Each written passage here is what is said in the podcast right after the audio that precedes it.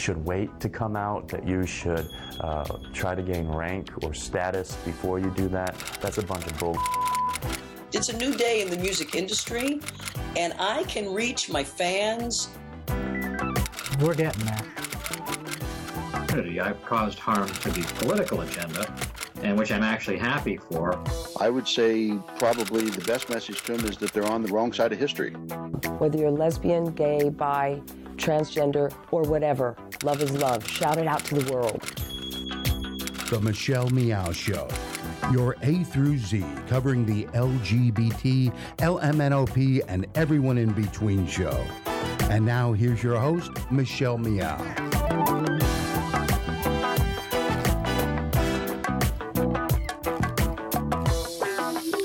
Welcome, welcome. Thank you so much for joining us here on this Tuesday, July 25th. I'm Michelle Meow, your host. The Michelle Meow Show is your A through Z covering the LGBT, LMNOP, and everyone in between show. Usually on Tuesdays, it is my favorite day because on Tuesdays, John Zipperer of the Commonwealth Club is here with us, but unfortunately, he had to take the day off. He's got a big, important meeting at the Commonwealth Club. They're moving into a new facility this fall and uh, I'm super excited about it because John and I will have some incredible news for you coming up about a stronger partnership. That's right, a stronger partnership. So it'll it'll exceed beyond just the weekly Tuesday uh, production that we're doing, and and it's going to be great only because John does all of the political conversations. He hosts his own show here, which is called the Week to Week Political Roundtable Talk. And then there are various programs that the Commonwealth Club does that I've been talking about. So stay tuned for that. Today is an incredibly important day, um, although, you know, in my mind, I'm just thinking about why is it so important uh, that a president who hates the former president so much has to put forward a, a motion or a motion to vote just to debate a health care bill that has given millions of Americans health care, by the way. But to debate it, and, and only because, in, in my opinion, again, uh, you know, because it's uh, named after Obama, because Obama came up with the uh, the plan, or it was under his administration. I have no idea, but I think it's ridiculous that we've got to put forward um, some action to debate it and then uh, to repeal it uh, but the most ridiculous part is to debate it, to repeal it with no, with nothing. I mean, nothing of substance to replace it. That's what I'm talking about. No one ever said the Affordable Care Act is perfect, uh, and uh, but it, I I don't understand why this president just won't uh, be the president and come up with something of substance if you're going to replace something that gives so many uh, Americans protection and, and not just protection, but uh, the ability to live. Uh, we'll talk a little bit about that later. Today, we have two special guests. The first half will focus on justice. We'll focus on the legality of, of some of the things that uh, the president has said in terms of his actions, um, some of the issues that he's involved himself. It's hard to navigate justice in Trump era or Trump's America. We're going to speak to Bill Yeomans, and he is the Ronald Goldfarb Fellow for Justice at Alliance for Justice. He previously taught constitutional law, civil rights, and legislation at American University Washington College of Law, and he is here to talk about an exciting new project and help us navigate through Trump's America when it comes to justice. Bill, welcome to the program. It's a pleasure to be here, Michelle. Thanks for having me. I want to talk to you about, uh, first of all, I want to talk about this whole discussion regarding justice in the Trump era. It's hard to even define what justice even means, especially if you're new to this, right? Like you're just jumping into the political world and finding out that um, the president has more power than you thought, and or you're learning or thinking that wow. Uh, he could do so much more. Let's talk about justice. What what do you what are your thoughts when it comes to Donald Trump? Yeah, well, I, th- I think uh, it is an extraordinary period because what we have is a president who is testing uh, all of our uh, constitutional norms uh, and is behaving uh, unlike any previous president. And um, what's what is so astonishing is that there seems to be this complete lack of accountability when it comes to Trump. So, for instance, on a daily basis, he is violating the emoluments clause of the Constitution.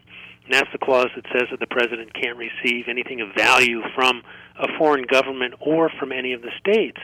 Uh, and you know, every time uh, uh, a foreign uh, dignitary checks into the Trump Hotel in Washington D.C., and of course they're doing it because Trump is president.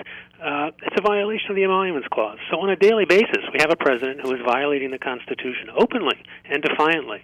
Um, but then we also have a president who simply doesn't seem to understand um, how our government works and exactly what his constitutional role is and what the constitutional role of the legislature is and and what the constitutional role of the courts is. So um, it, it's a it's a it's a trying time, and um, I think we've reached a point now where um, things are starting to careen out of control even more rapidly than they were before, uh, and a lot of that is because of the Russia investigation. Um, you know, Trump obviously is, um, I, I think, near panic. Uh, I think he senses that both um, uh, special counsel Robert Mueller and uh, the Senate investigatory committees, the Intelligence Committee and the Senate Judiciary Committee, and to some extent the House Intelligence Committee, are closing in on information that will be extremely damaging to him.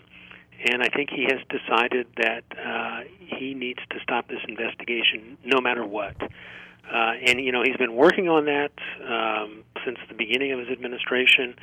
Um, all of the events that led up to and surrounded the firing of Jim Comey, the FBI director, uh, were obviously directed at trying to um, slow down and eventually stop the investigation into Trump campaign collusion with Russia. Uh, and we're now we have now reached uh, an astonishing period where the president is publicly disparaging his own attorney general, uh, who was one of his earlier earliest supporters, Jeff Sessions, Senator Jeff Sessions from Alabama. Uh, and Senator Sessions, of course, was an extremely conservative um, throwback senator. I mean, he was so far to the right in the Republican caucus in the Senate that he was even an outlier there. Uh, and uh, you know he is a, a product of uh, the Jim Crow South and has had issues with civil rights throughout his career. So he was a terrible choice for Attorney General, but Trump chose him, and he chose him because Sessions was one of his earliest supporters. And now we have uh, uh, Trump publicly turning on Sessions, obviously trying to get him to resign through a series of tweets uh, criticizing his job performance and calling him beleaguered and uh, uh, all of that. Uh, and the reason he wants him to resign is that uh, Sessions recused himself from the Russia investigation. Uh, I think Trump thinks that Sessions had an obligation to stay involved in the investigation and protect Trump. Uh, Trump doesn't understand that that's not how law enforcement works. Uh, law enforcement has to be independent of politics. Um, and so um, he, he refuses to, to, to forgive Sessions for um, for that recusal, uh, but now he wants him out of office because um, Rod Rosenstein, who is the deputy attorney general, uh, is now overseeing the investigation. Mueller is the the special uh, counsel uh, who has day-to-day responsibility, but Rosenstein retain, retains authority uh, to review big decisions. Uh, and so, and Trump doesn't trust Rosenstein. Uh, Rosenstein is a longtime uh, uh, Justice Department person. He was a U.S. attorney, uh, and I think takes fairly seriously his obligation to enforce the law. Um, so uh, Trump is in is in panic mode, I think. So he's trying to force Sessions out so that he can put in an attorney general more to his liking, who will be able to supervise and eventually bring an end to the Russia investigation. You've mentioned so many uh, big yeah. things there, and I so I went on. um, no, no, no, it's all great because it dovetails into a bunch of questions that I had for you. Anyway, you mentioned, you know, he's violating the Constitution. The president is violating the Constitution in many ways. Um, who holds who holds him accountable? Well, you know that's been the problem. Um, you know, the courts to some extent have held him accountable. So. Uh, you know, his travel ban encountered some problems uh, in the courts. Um, but ultimately, um, it has to be Congress. And that is the way that our system is designed. Uh, with our separation of powers, our checks and balances, Um, Congress is supposed to be the counterweight to the executive branch and is supposed to engage in oversight of the executive branch to ensure that the president and other members of the executive branch stay within uh, legal limits. Um, the problem is, of course, that um, both houses of Congress are now controlled by uh, Republican majorities. Uh, and Republicans have um, sort of struck this craven deal uh, that they will refrain from criticizing Trump openly uh, until they get their agenda enacted.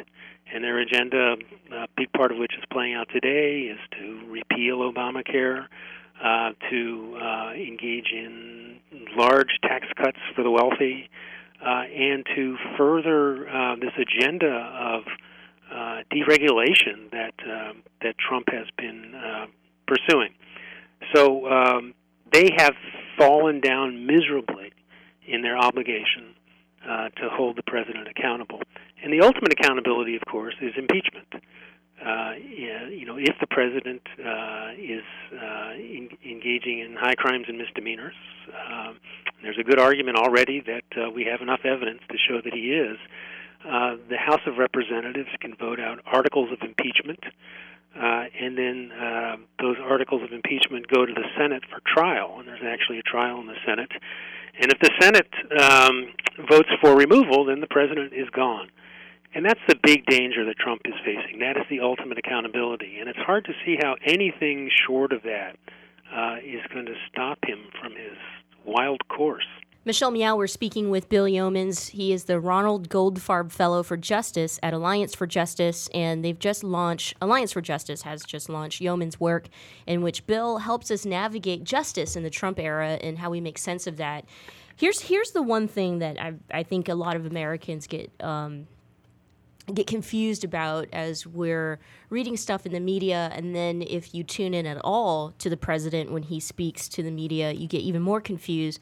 I mean this president has gotten so good at just kind of n- not making any sense and and confusing people who actually are intellectual or people who stay tuned to politics or hip to it um, that he's even you know gave the American people, or at least his followers, or some Americans, the idea that the Constitution needs work. Our own American Constitution, if we go back to the travel ban, and the courts had gotten involved and following up with my question about who holds the president accountable i mean the the courts have gotten involved and have made their judgments and or decision and we're talking about the travel ban. And his argument you know against that is that the it's something something's wrong with the constitution.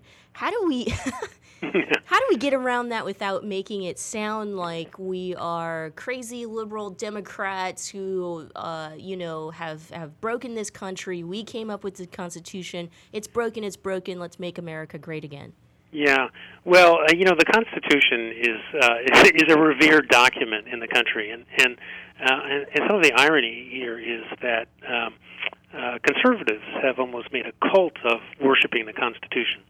And they call themselves constitutional conservatives, as if they have some particular insight into what uh, the founders meant.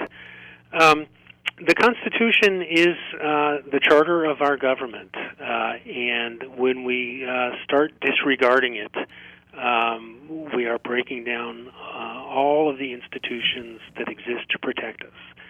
Uh, and um, that is, I think, perhaps the biggest danger of the, the Trump era, uh, which is that he is spreading this delegitimization of institutions um, all of the institutions under the Constitution uh, that should be respected, but institutions, um, you know, throughout our society, uh, most notably the press.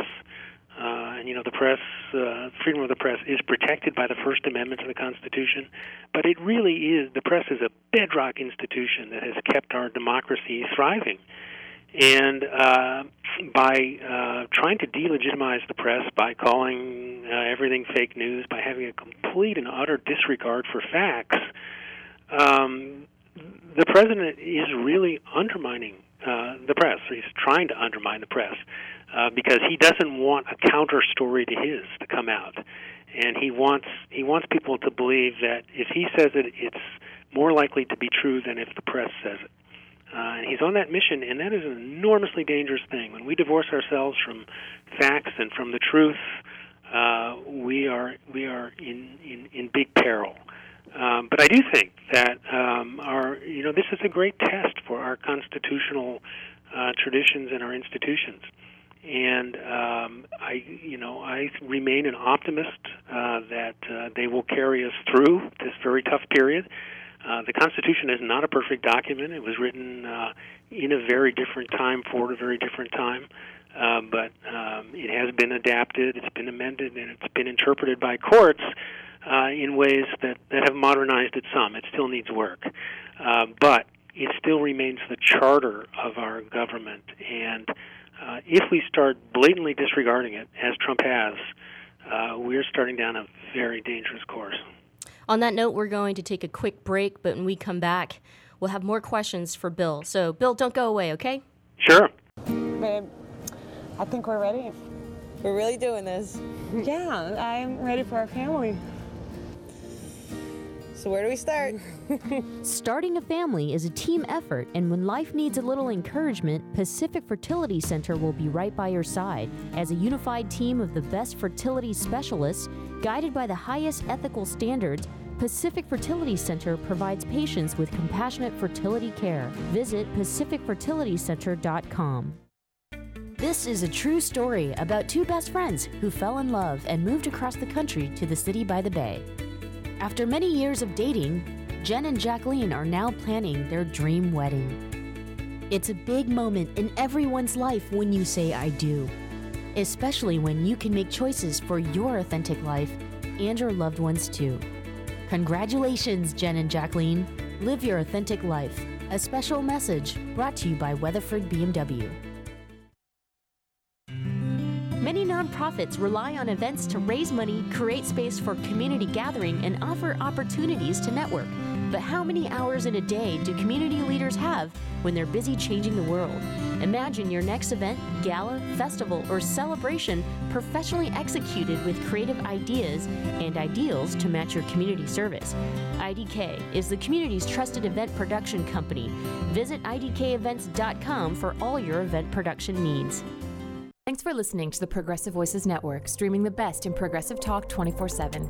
Keep the progressive conversation going on on Facebook. Like us at facebook.com forward slash progressive voices. On the Progressive Voices Facebook page, we update the stories that our hosts like Thom Hartmann, Stephanie Miller, Bill Press, and Leslie Marshall will be talking about during their shows. And we share great news, commentaries, opinion pieces, and videos from all over the progressive world. Always progressive, always on. Be part of the progressive conversation. Like us at facebook.com forward slash progressive voices. And now, back to the Michelle Meow Show.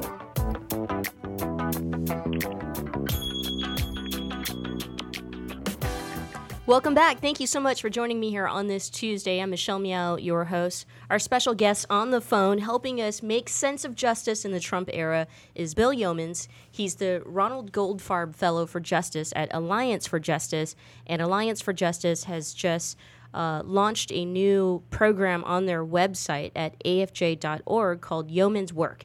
So I, I, had a lot of great, uh, I had a great time reading through Bill's work and making sense for me because as someone who's just getting into this and, and really going at it for um, political reasons, uh, Bill's work makes a lot of sense. So Bill, you, you know, let's talk about uh, Donald Trump and his big boasting of how much power he actually has. And if you go to the site right now, you'll see a uh, an article that you wrote. Don't be distracted by Trump's threat to pardon himself. Can the president pardon himself? Uh, well, this has been a, a real debate recently. You know, he tweeted out something about how uh, about his the uh, the breadth of his pardon power. And it's true, the president is explicitly given the power to issue pardons in the Constitution, and that power has been interpreted to be quite broad. But uh, no president has ever tried to pardon himself, and so there there is uh, no court has ever considered uh, the issue under the Constitution. Uh, scholars have debated both sides of it. I think the the better argument is that he cannot, um, simply because uh, it is inconsistent with our notion that nobody is um, above the law. Uh, and we, in our society, we do believe in the rule of law, and it's inconsistent with the notion that no one should be the judge of their own case. Um, so I think that um, he probably can't pardon himself, but um, my my view is that that is kind of a a, a phony and uh, uh, a phony debate that that is intended largely to distract us at this point, um, because the concern that Donald Trump should have is not about being prosecuted criminally. Uh, it's about being impeached. Uh, and he cannot pardon himself from impeachment. The pardon power does not reach impeachment. Uh, so nothing that he does will exempt him from impeachment. Um, and it, it, it, it, he's not going to be prosecuted, it seems to me. Uh, first of all, while he's uh, sitting as president, uh, because the Department of Justice has twice opined uh, that the Constitution does not permit that. Um, the uh, special prosecutors, interestingly, the special prosecutors' offices in both the Watergate investigation and the Clinton investigation wrote memos saying that a sitting president could be prosecuted, uh, but the Department of Justice has a policy to the contrary, and I don't think Mueller is going to be in a position to defy that policy. So Trump's not going to get prosecuted while he's in office. And then we have a we have a tradition uh, which um, Trump is bringing into doubt, but it has long been our tradition uh, to not operate as a banana republic. In other words, when our um, uh, when we have political victors, they don't use the criminal justice system to prosecute the losers. Uh, and so it would be very unlikely that a subsequent president would prosecute uh, former President Trump. Now, you know, Trump is tweeting out today about how uh, Attorney General Sessions should be doing uh, uh, much more rigorous investigation of Hillary Clinton uh, Uh, with the idea of prosecuting her. So he may not accept that. May be another norm that he doesn't accept. But we as a society traditionally have accepted that. So he really doesn't have to worry, I think, about pardoning himself. I don't think he's in, in, in immediate criminal jeopardy. But you know, he does have the power to pardon all those other people around him. So he can pardon all the people from his campaign. He can pardon all the people working in the White House. He can pardon his family members uh, and that means that they cannot be prosecuted federally. Uh, but presidential pardons only extend to federal law. So people who, even people who receive a presidential pardon, uh, can be prosecuted by states. And it does seem likely that a lot of the information developed uh, during the Russia investigation um, uh, could be relevant to state law violations. Um, you know, financial um, regulatory violations, campaign finance violations, what have you. So uh, even if he pardons people, they won't go scot free. But uh, it will make it difficult for more difficult for there to be a federal investigation. And importantly, it means that federal investigators lose a really significant tool that prosecutors use, uh, which is to uh, investigate uh, people surrounding the principal uh, to come up with potential criminal charges against them and get them to testify uh, against the principal. Um, that will be hard to do if there are extensive pardons because people won't be cha- won't be facing at least federal uh, criminal jeopardy.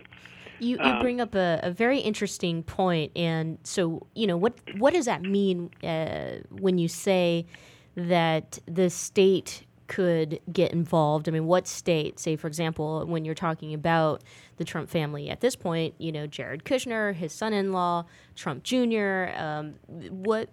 If, if we're talking about criminal law, we get it from the federal perspective, yeah. but explain that as it applies to state laws that could have been violated. Sure. Well, I mean, you know, the most obvious uh, location would be New York. Uh, and as we know, there have been um, some fairly shady Trump dealings in New York. Um, you know, we're just now starting to learn about Jared Kushner's financial world, uh, and it's fairly certain there are irregularities there. And Paul Manafort uh, uh, has been uh, doing all kinds of deals with Ukraine and other places, um, which most of which I'm sure have passed through New York in one way or another.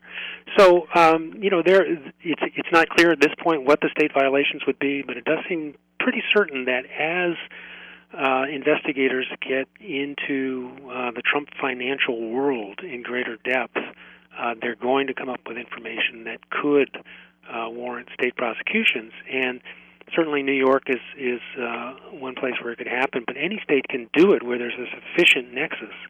So even California could get involved.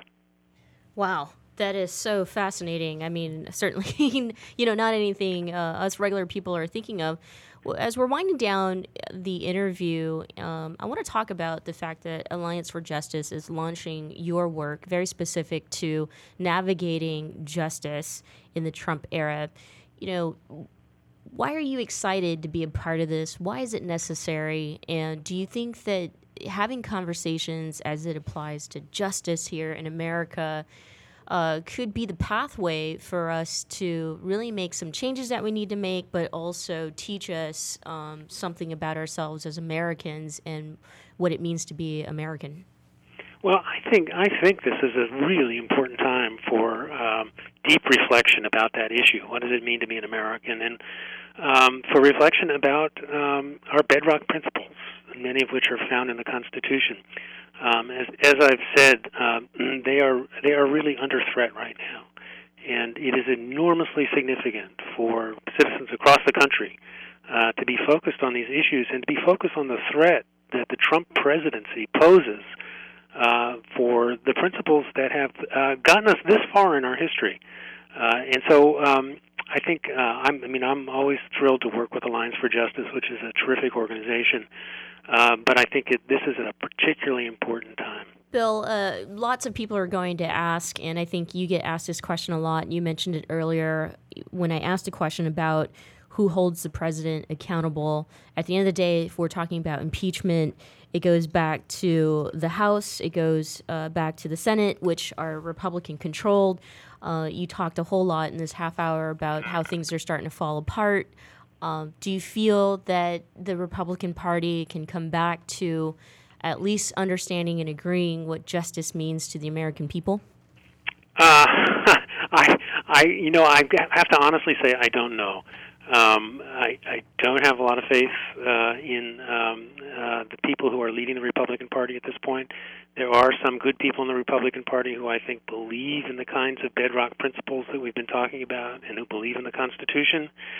Um, so you know we need to appeal to them, but I do think that um, what we're facing is a clear need for um, uh, electoral changes in the 2018 election.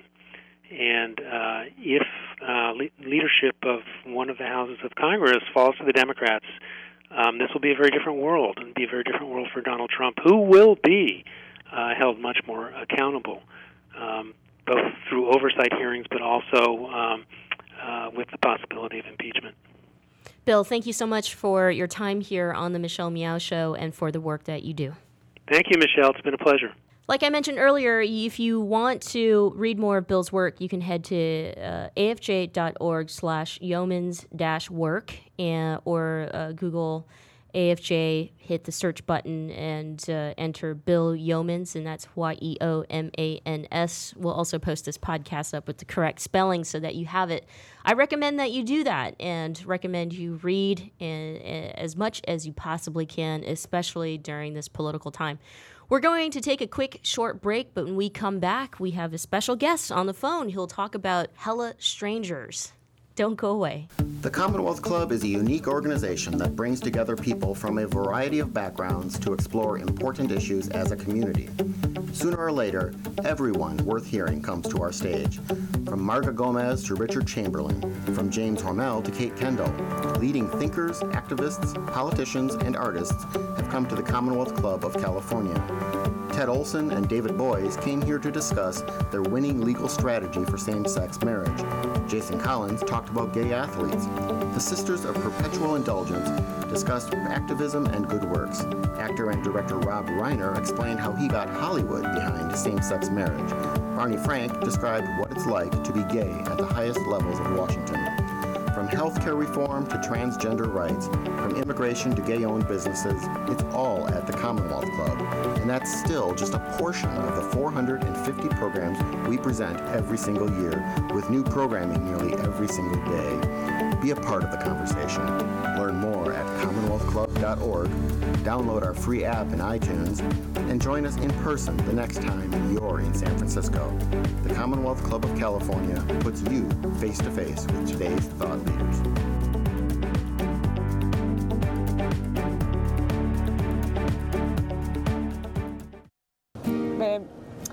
Think we're ready.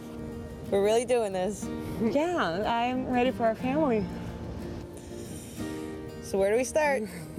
Starting a family is a team effort, and when life needs a little encouragement, Pacific Fertility Center will be right by your side. As a unified team of the best fertility specialists, guided by the highest ethical standards, Pacific Fertility Center provides patients with compassionate fertility care. Visit pacificfertilitycenter.com.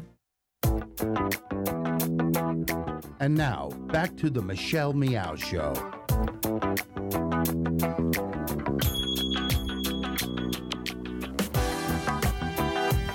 Welcome back. Thanks so much for joining me here on this Tuesday. I'm Michelle Meow, your host. The Michelle Meow Show is your A through Z covering the LGBT, LMNOP, and everyone in between show.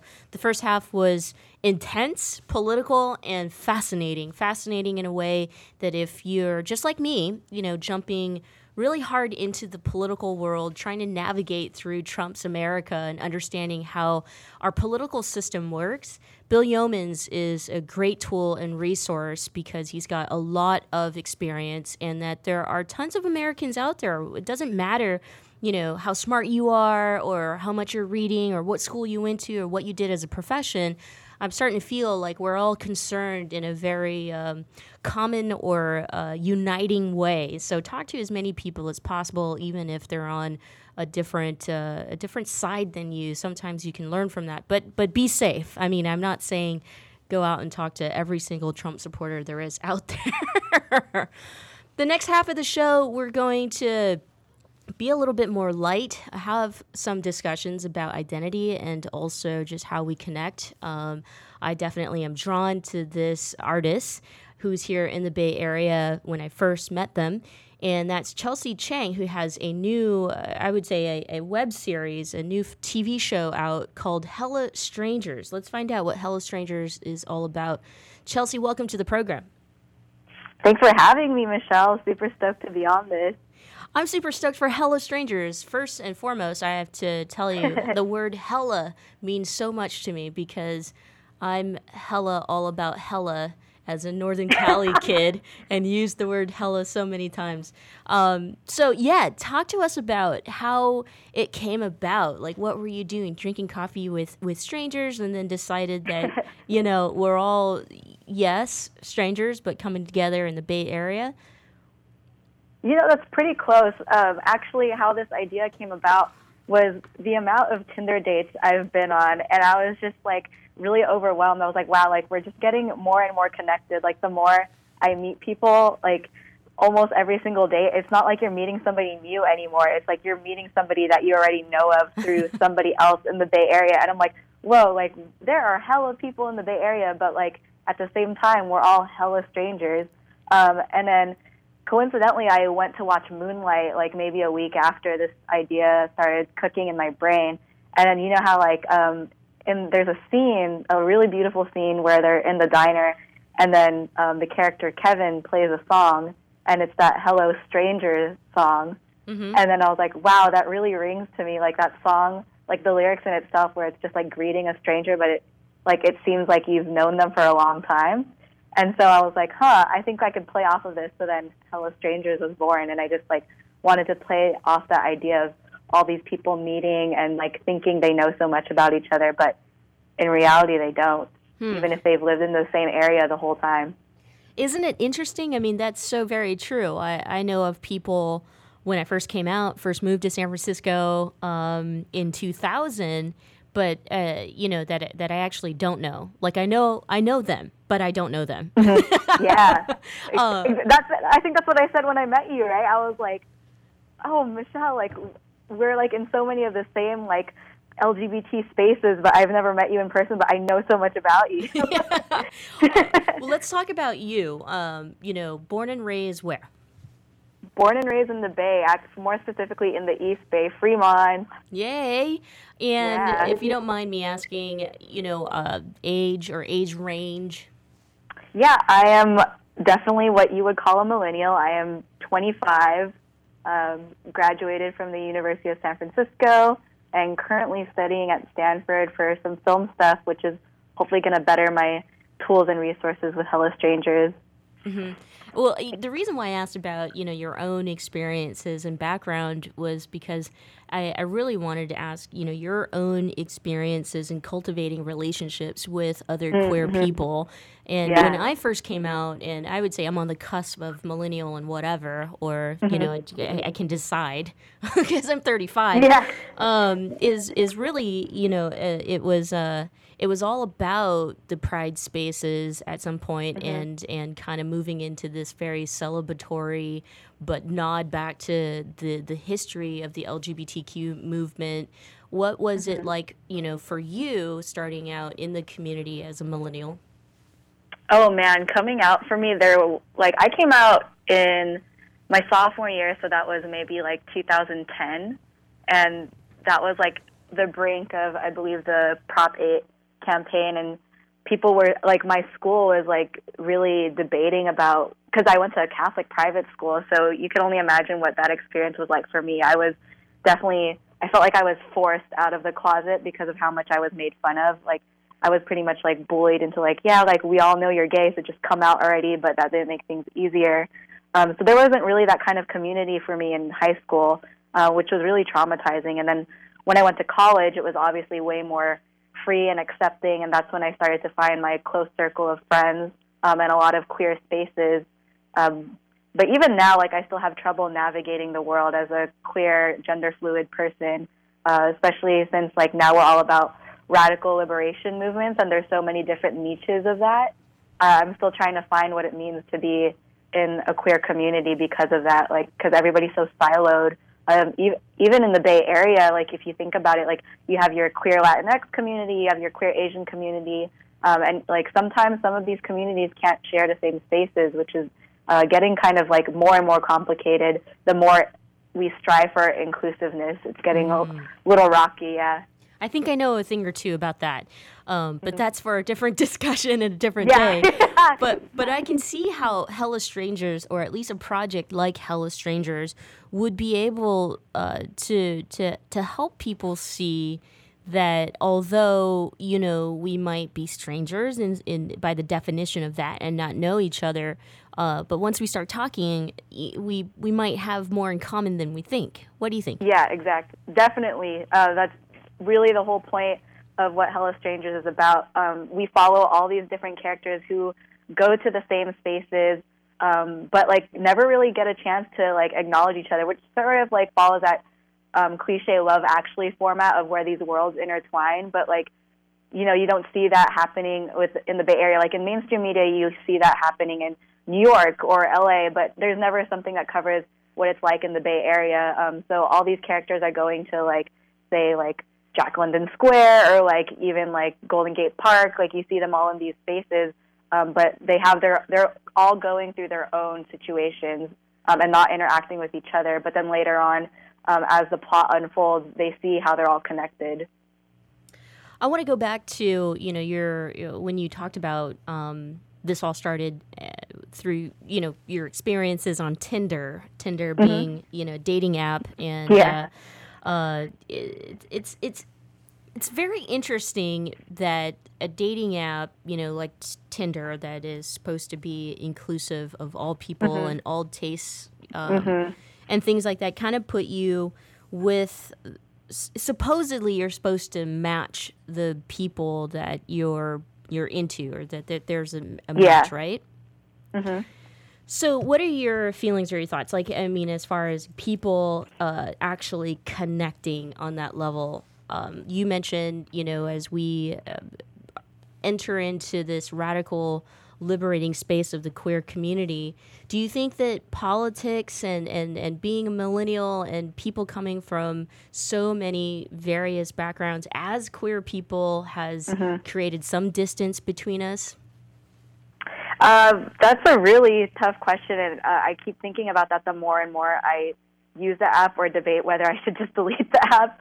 Um, but that's like another thing. Like, even though there's hella people in the Bay Area, we're all really lonely people. And the more that I look at the app, like, yeah, it also has a lot to deal with politics of how you view beauty. I mean, we're swiping through pictures. That's the very first and only thing you like get of the person, unless you decide to actually click on the profile and read about them if they have a bio. Some people don't even like put more than 140 characters, which is like very little to you know vet a person or to get to know somebody.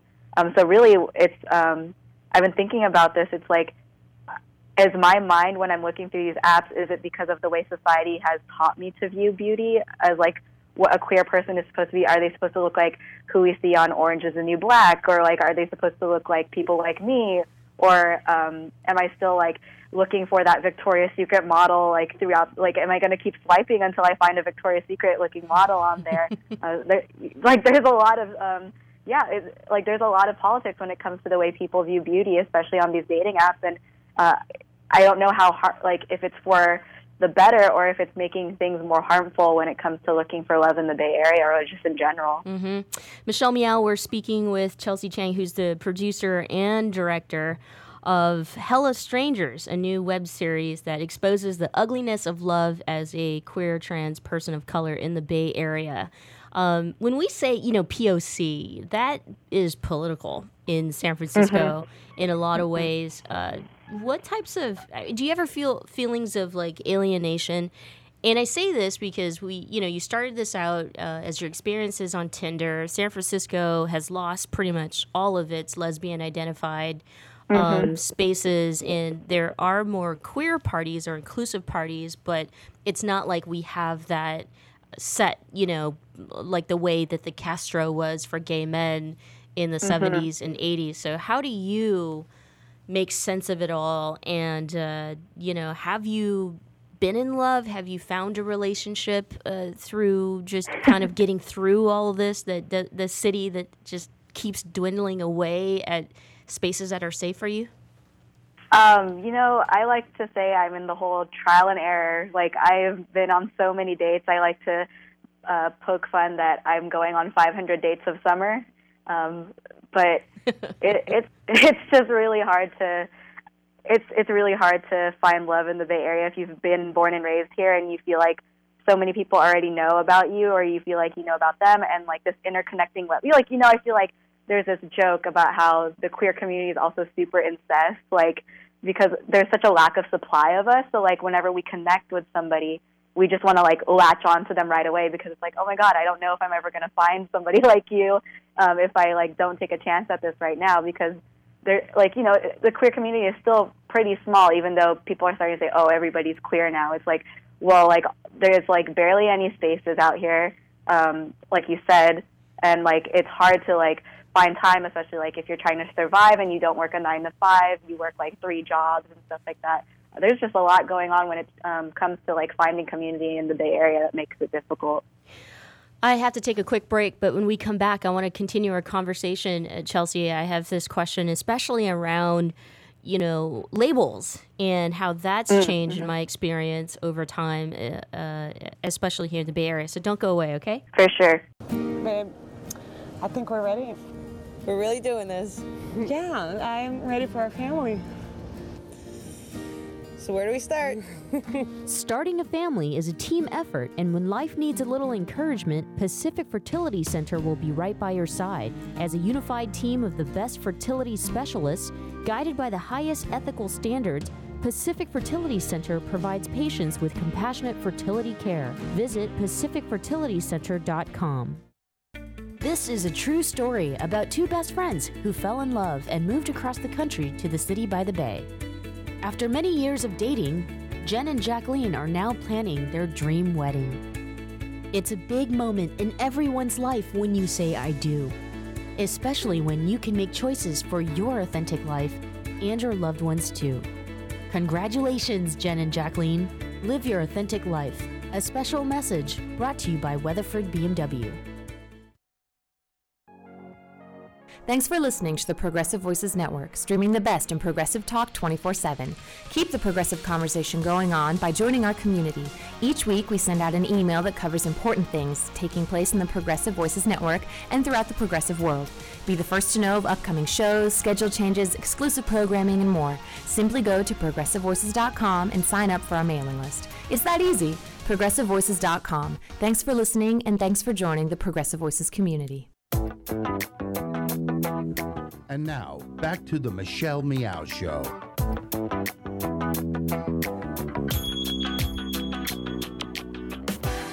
Welcome back. Thanks so much for joining me here. I'm having a great time with my special guest on the phone, Chelsea Chang, who has a new web series that they're working on, Hella Strangers. So perfect for today's time and kind of just showing us that we all are still interconnected, although our movement, our identities has evolved over time. And when I say us, I mean the LGBTQ community. So, Chelsea, when I came out, in 2000, uh, I came out and identified as lesbian right away because that was the only thing mm-hmm. that I that I became aware of, or that I knew of, or that people told me I was because I was attracted to women of the same sex. Um, but you know, I all my relationships, uh, my my girlfriends were women who were curious, who were bi, and for the most mm-hmm. part, many people identified them later in life as straight. And then now in 2017, there's actually an identity for that, and uh, many people deciding to become labelless, if you will, and or queer, reclaiming the word queer. And I get a lot from other people outside the community or older LGBTQs why, you know, we're we're so embracing of the term queer or being labelless. Um, mm-hmm. Maybe you could help us explain because I think in your world it's much more common. Yeah, um, I was. I remember the first time I heard somebody identify as queer. I was actually on a date, and then they told me that they identify as queer, and I was so taken aback um, because I did. I've never heard that word used, like in maybe in this like positive sense of where somebody would like shamelessly identify themselves as that. I've only, like you, I've only been um, exposed to the word gay and lesbian and bisexual. Uh, that's how sheltered I was in like my queer politics. Um, and then all of a sudden, when I heard this, I was like, whoa, like, isn't that like an offensive term? And they're like, no, like, people are reclaiming that now because like it could be used like very loosely to describe like why would we just pit ourselves like women? If you're a lesbian, you can only be attracted to women, and same thing with men. Um, so I started um, become like identifying closer with that word, and especially like when I'm trying to uh, talk about identity politics and when it comes to the LGBT community as a whole uh, I refer as I refer to them as the queer community, and it seems like that's what's going on uh, as we get further and further into discussions. People are just uh, just instead of LGBT, it's becoming more so queer community. Thank you for that. Um, the other question I wanted to ask you, especially you know, doing this whole project, Hella Strangers, you're probably encountering people from you know all over especially if you're you're looking at different uh, decades or age ranges. Right. And i the uh, the politics has changed so much especially in the lgbtq community with people now identifying as moderates or people as radical as you had just mentioned. Does any of that mm-hmm. play out in hella strangers at all? Uh, definitely. We have a character um, her name is bing bing and she's like very uh, what people would call like quote unquote the the ra- the angry radical person. Um, and it, the whole show follows her journey of like what is anger why is anger associated as a negative term especially when you're rallying behind causes that you're so passionate about like um, anger and passion they're so like correlated with each other but then why is it when it comes to this um, strong female who's like behind all these movements why is it mistaken as anger and why do they pit her as this quote unquote anger uh, angry woman of color. You know, like we have like the stereotype of the angry black woman or angry Asian man or like angry old white man. Um, but like when you follow these characters, like there's a story behind them and like why are they so passionate about these things? Why are they so vocal? Um, why do they do all these rallies? Um, so I'm hoping when people watch the show, they'll come to understand where this fire within these um, types of people who are so passionate about these causes and like their politics. Where did it come from? One of the interesting things that um, I like to talk about is the fact that it, the identities of queer people of color and our issues are now uh, becoming more mainstream with the help of organizations like Black Lives Matter, uh, mm-hmm. and and new radical activists, or not even radical activists, but new activists who are continuing the work that has been going on for a long time. But with social media, it's just been a lot easier to get the word out there. Um, mm-hmm. So that that has created a space where there are um, misunderstandings, especially with LGBT activists who are cisgender or white. Mm-hmm does any Mm-hmm. of that, you know, those feelings or narratives come out in Hella Strangers, uh, especially here in, you know, it's the Bay Area. And I'm just wondering, Mhm. since that's all I see on social media these days are Mhm. these uh, dialogues and discussions of people on different fences.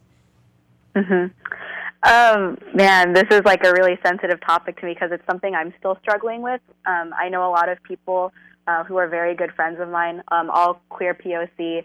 Uh, their form of like radical liberation is to not to completely disassociate themselves um, from white people or cisgendered people, um, and because it's like it's all about keeping the their queer POC community as close together as possible. Um, but me, I've been like struggling with do I want to extend this conversation that we're having within our own community and share it with people who might not be understanding, which is also the whole um, point of the Michelle Meow show. Am I correct? Yeah, absolutely. Let's have a Yeah. conversation and find out where we can have common ground. Exactly. Um, and like I'm struggling with that because I am I do see where people can get triggered and exhausted um, with this back and forth, especially if the other side is not willing to hear you out and they just expect you to listen. Um, but sometimes I feel like if you're willing to keep engaging in the conversation, there's bound to be a point of common ground that you reach, or at least like you learn more about. At least you can walk away saying like you learned more about the other side instead of completely closing yourself off and claiming to be the less ignorant one. Because I think ignorance in itself is not exposing yourself to other things that are out there and just keeping it within your own community. You know. Thank you so much for that. And that was the end of my really serious, heavy questions. I, I, I really, really, uh, your work inspires me, and I like learning from from folks, um, you know, who uh, do a lot of different things, and you do just that. So now on to the fun stuff as we wind down the interview. Um, this started out with you looking for love. Hella Strangers is about you Mhm. know a, a quest uh, for finding love.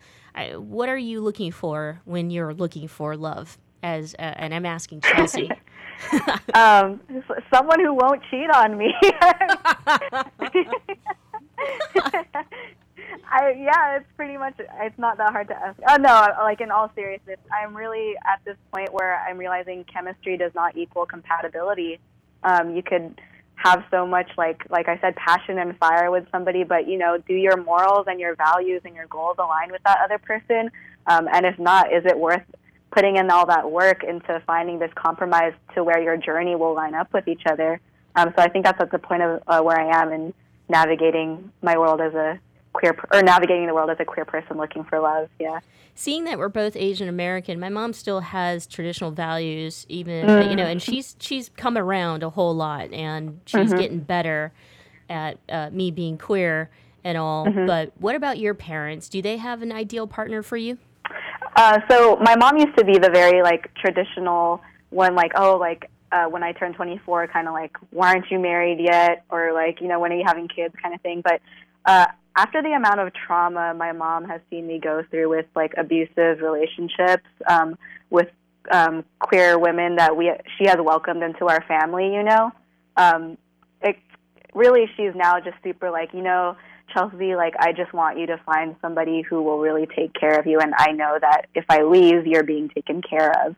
Um, so that's definitely like my mom and I have such a good relationship now. Like I love her so much; she's my best friend, and like I can talk to her about like my dates that I go on, and she knows if I'm going on a date, and she'll be like willing to tell me if like she gets like good and quote unquote good energy from them or not. It's really cute.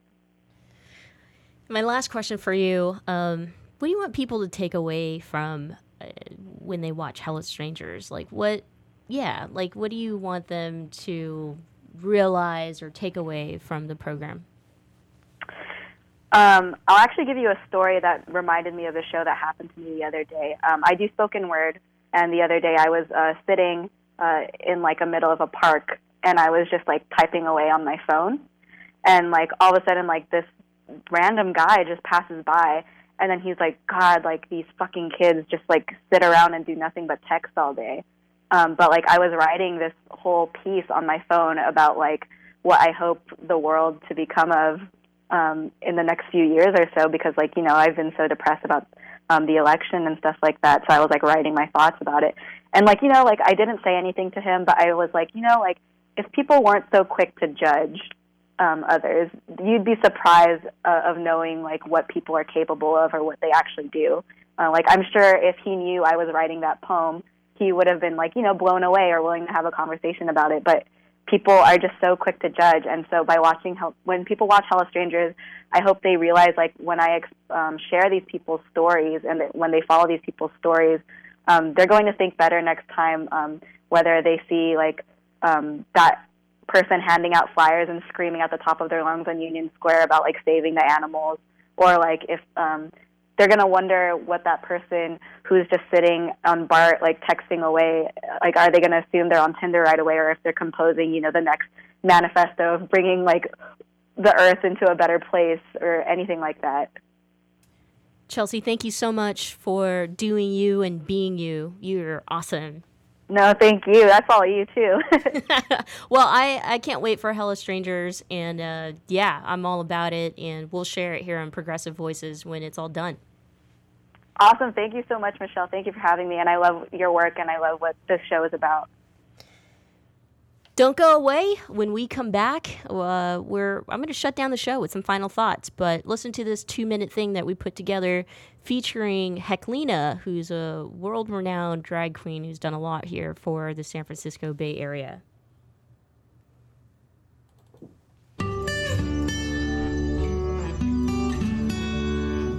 I'm Heklina. I've been doing drag here in San Francisco for almost 20 years, and uh, over the past couple months, I just opened up my club Oasis. It's been going really well. People really seem to appreciate the space.